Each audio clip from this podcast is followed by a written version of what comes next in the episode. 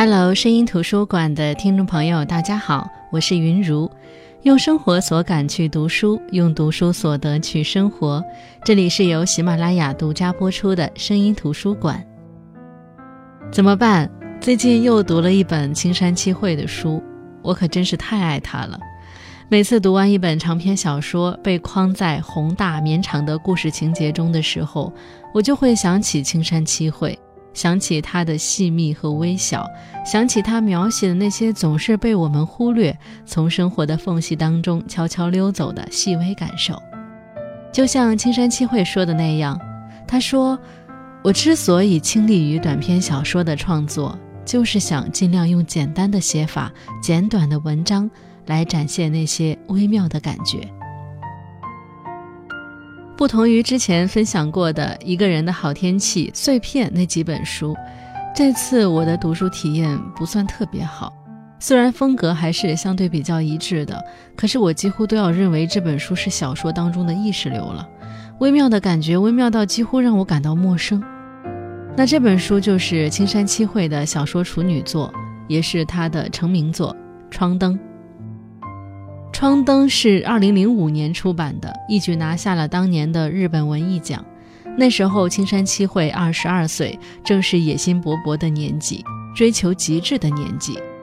我想，也许这也是这本书读起来没有后面几本舒服的原因。《窗灯》有两篇小说组成，一本是同名小说《窗灯》，另一篇是村崎太太的巴黎。窗灯的主人公是一个最开始读来我甚至不知道是男孩还是女孩的人。从很多行为看，她是女孩，但因为她对于另外一个角色，一个被她称为阿姐的女人，或迷恋或嫉妒的情绪，总让我疑惑她是不是个男孩。但是读着读着，我自己的疑团就解开了。就是这样的一个女孩子，她大学逃学一年后选择退学。也因此和父母关系僵化，他不愿意妥协，父母也不愿意纵容，所以他无法获得生活费，于是就在这条街上打发时间，在香猫酒馆待着。他不和人交流，只是打发时间，一直待到每天酒馆打烊前。香猫酒馆的老板玉门姐注意到了他，或许是已经看穿了他的困境，又顾及女孩的自尊心。玉门姐说自己需要人手，问他可不可以打工，他提供住宿。这样，这个叫绿藻的女孩就在这里安顿下来。绿藻也开始了和阿姐一起生活的日子。如果说阿姐是一个认真生活的人，那么绿藻就像一个飘荡的孤魂，她对生活没什么渴望，只是缩在自己织就的壳当中昏暗度日。但是，这个壳中少女。却喜欢暗中窥人。这一带奇奇怪怪的风俗店和小酒馆，一家挨着一家。阿姐的店在最边上，四周围是密密麻麻的廉价学生公寓。建筑物之间的间距非常窄，入口和有窗的西墙与相邻的公寓只隔着一根长晾衣杆的距离。他和阿姐住在店面的二楼，每人一间房。刚住进来的时候，感觉和对面挨得太近了，不过习惯之后倒也无所谓了。房间的窗户也正对着对面楼上的房间。青山七惠的高妙之处，便是用一扇窗来引入故事，发展故事，让我们也渐渐地看出了绿藻自己的故事。之前绿藻对面的那间房没住人，绿藻会把窗户打开，反正没有人会看到它。他可以大大咧咧地在窗前拔眉毛，即便光着身子在房间里走来走去，或者阿姐带男人进隔壁房间，再怎么颠鸾倒凤，都可以无所顾忌，因为这家店的楼上只住着他们俩。但是，一天对面突然住进来一个人，一个同样不爱拉上厚重窗帘的男人，并且也爱裸身走来走去的男人。绿藻突然变了，他拉上了窗帘。但是又很好奇，为什么那个人可以那么的无所顾忌？他不怕被人看到吗？他有什么样的故事呢？他是个什么样的人呢？他明知道这边住的有人，为什么还可以这样肆无忌惮呢？于是，绿藻总是躲在窗子后，从窗帘的缝里偷偷看对面的男人。有时候那个男人家里来了一个女人，绿藻会想，他们要是刚开始交往，正处于发展阶段就好了；他们要是都还没有接吻和做爱，而且最初的那一瞬间要是能够让我亲眼看到就好了。那俩人肩挨肩地坐着，好像在看电视，电视机摆在绿藻看不到的靠墙的地方。他们胸部以上的轮廓隐约浮现在薄薄的纱窗帘上。上啊，按倒他呀！绿藻拼命地无声鼓动着，然而对方根本接收不到。绿藻每天必做的功课是深夜时分干完店里的活，回到自己的房间，望着对面还灯光亮堂堂的房间，在昏暗的阳台上抽上一支。这算是他慢吞吞的一天之中最具有清晰轮廓的安抚心灵的一段时间。书中绿藻说。当我察觉自己内心有着此类好奇心、刺激感，以及像廉价的娱乐节目性质的偷窥嗜好时，觉得恶心要吐，也觉得无聊至极。不过又觉得，绝对是与其陷入自我厌恶，不如切实的满足他的需求要来的轻松快活得多。既然伤害不到任何人，也省去了感情的交流那套麻烦事儿，那这就和看电视新闻一样。画面那边无论发生了什么，都不会给予我什么，我当然也不打算从那边获取什么。对于纱帘背后的那个男人，绿藻充满了好奇。他想，完全陌生的他人在那里存在着，在没有我的地方照常过他的生活。原来这就是人的生活呀！绿藻在满足好奇心的同时，也在冷眼注视着窗户里的一切。一发觉那个人要走进窗户边掀窗帘时，他就立刻在凉台的阴影里蹲下来，屏住呼吸。你看，本以为绿藻是一个随心所欲的女孩子，然而在更加随心所欲、更加肆无忌惮的人出现之后，她就像被撕下了伪装、褪去了躯壳一样，变得敏感而脆弱。也许绿藻本来就是这样的人。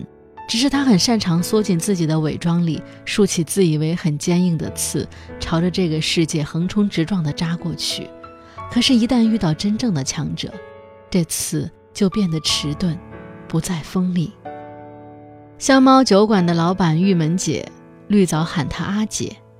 阿姐是一个私生活比较混乱的人，很多男人都曾到楼上阿姐的房间里过过夜。他在顾客中间游刃有余，有风尘气，却不矫揉造作。他活得洒脱且自得，高兴的话就带个人上楼去，没心情的时候就独自睡，或者找绿藻聊聊天。在绿藻眼里，阿姐对待每一个人都极其诚实、洒脱、平等，都会奉献自己当时当刻的全部柔情。不过，这也意味着他绝不对某个人另眼相待。这种众生平等的态度激发了绿藻的好奇：为什么自己在他眼里也如他人一般？他日日都在观察阿姐及他的生活，他对阿姐的了解明明比那些人都要多。那些成为他群下臣的男人们，在绿藻的眼里都很差劲，比如水岛先生，很猥琐。身上发酵的洋葱味口臭和黏糊糊的发油味熏得人都快要窒息了。还有那个小宫山先生，是个假正经的老头子，矮矮胖胖的。他是阿姐的崇拜者，却总是拎不清关系，爱吃阿姐和别的男人的醋。对于这些男人，绿藻虽然替阿姐不值，但毕竟阿姐也是逢场作戏，他也就没觉得有什么。只是。后来，一个人的出现让绿藻感到无法忍受。那是阿姐称之为老师的男人，五十多岁，是阿姐大学时代的老师。正是老师的出现，让绿藻自我构建的世界逐步瓦解，让他的所有伪装慌不择路、溃不成军，也让我们看到了真实的绿藻。老师是阿姐喜欢的人，哪怕只是提到老师要来。阿姐就兴奋得像个中学生一样，一点都不像平时对谁都一样的阿姐。绿藻心里升腾起一股骇人的冷冷的厌恶感，使他对老师这个人迅速产生了近乎焦躁的好奇心。这份好奇，与其说是出于对老师这个人，不如说是对看似不执着于任何人的阿姐和他之间的关系。绿藻觉得，老师这个人就像一只螳螂，精瘦精瘦的，细长个儿，蓄着少许灰白的胡须，戴着一副快要大出脸型的细边眼镜。他感觉到阿姐注视老师的眼神，好像并不是看他和大叔们时那种恍惚的温柔眼神。绿藻想，他的黑眼珠里一定完整的印出了眼前的老师。以前我也是这么映在他的眼睛里吗？他曾经以为，只要跟在阿姐身边，总有一天，阿姐的想法就会如同他自己的想法一样，自然而然的就理解了。自己也有可能成为阿姐那样的人。虽然来这个店才只有半年，却感觉阿姐就是他长久以来一直期待遇见的人。尽管如此，可是为什么无论经过多久，还是也弄不懂阿姐呢？阿姐对老师的特别让绿藻感觉不舒服，有点窒息。好像他平日窥视阿姐的生活久了，自己以为对阿姐非常了解，然而却发现阿姐还有自己并不知道的那一面。那种对方不按套路出牌的感受，让绿藻很难受。自从老师来电话那天起，即使以最保守的感觉来说，阿姐身上的香气也比往常好闻太多了。她在想着某个男人。可以肯定，阿姐将这个小秘密深藏在任何人都触摸不到的身体最里面的小盒子里，不告诉任何人。绿藻越想越觉得烦闷焦虑，为了驱逐自己的焦灼，他不得不在夜深人静的时候跑出去，站在别人家的窗前院外，窥视别人的生活。他看了一家又一家平淡无奇的生活，看了即使他不存在也照样呼吸、照样平淡过活的一个又一个人。绿藻说：“为了消除在玉门姐脸上逐渐增大的老师的影子，我寻找了好几个新的影子。而伴随着这种窥视，绿藻对世界的兴趣逐渐延伸到了咖啡店外的街道，街道两边的住户，住户里的人。”他隔着篱墙看进一户住家，有时是男主人在看电视，时而女主人做瑜伽。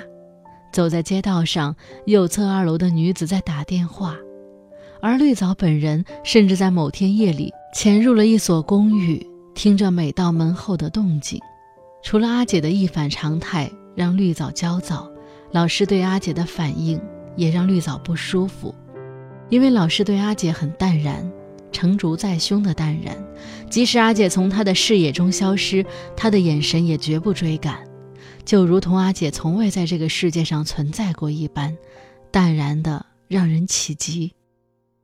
老师和阿姐有着某种相似。一天晚上，绿藻出去散步的时候，在街上碰到了老师，两人一同在街上看那些窗户中投射出的一个个人物生活场景。绿藻试图通过老师去了解他和阿姐之间的关系或者故事，但是老师并无意透露。这种无法捕捉的不安让绿藻想把一切都破坏掉。他非常想瞧瞧这两个人痛苦不堪的表情。他当着老师的面说：“阿姐，你可真够狡猾的呀！带那么肮脏的大叔去自己房间，怎么还能笑得这么灿烂呢？”实际上，你每天晚上都干着娼妓般的勾当，老师知道吗？你不让老师知道，就好像只对老师一个人热情似的，太狡猾了，居然还自鸣得意，你就跟傻瓜一样。而阿姐的反应呢，只是显得有些为难，歪着脖子冲老师笑，完全没有绿藻所期待的表情。绿藻以为是自己说的含蓄了，就来了更猛的爆料。阿姐并不是老师所想的那样的人呀，根本就不是那样的。像老师这样的人，阿姐要多少有多少呢。所以老师也请不要以为自己特殊，因为对阿姐来说，根本就不存在什么特殊的人。可是没想到的是。阿姐和老师并没有太大的反应，甚至老师还认为他说这些话只是因为他还是个孩子。绿藻瞬间觉得，受伤害的只有我一个人，他被他自己辱骂阿姐的话伤害了。他希望听到阿姐的否定，否定说这些都是胡说八道的。可是阿姐只说了一句：“你瞧，这孩子是够怪的吧？”就转到别的话题上去了。他们对绿藻说的话一丁点儿反应都没有。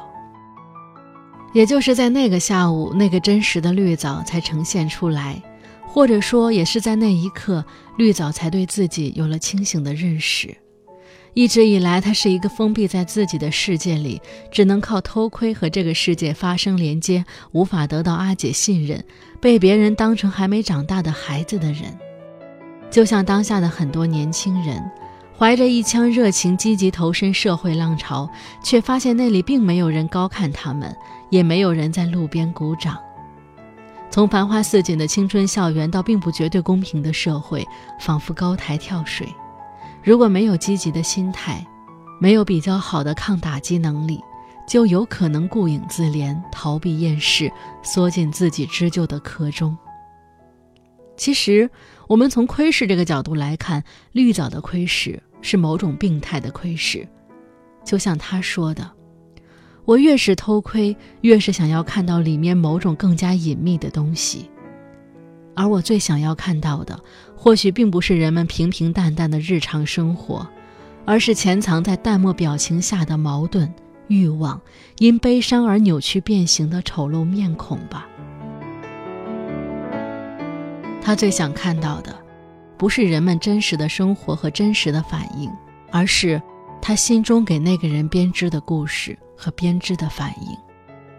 也许是因为阿杰和老师的反应给了绿藻一记响亮的耳光，让他发现别人并不是活在自己的想象里的，即使是暗中窥人，也并不能了解一个人的全部，还是要积极的走出自己的武装，去和这个世界硬碰硬。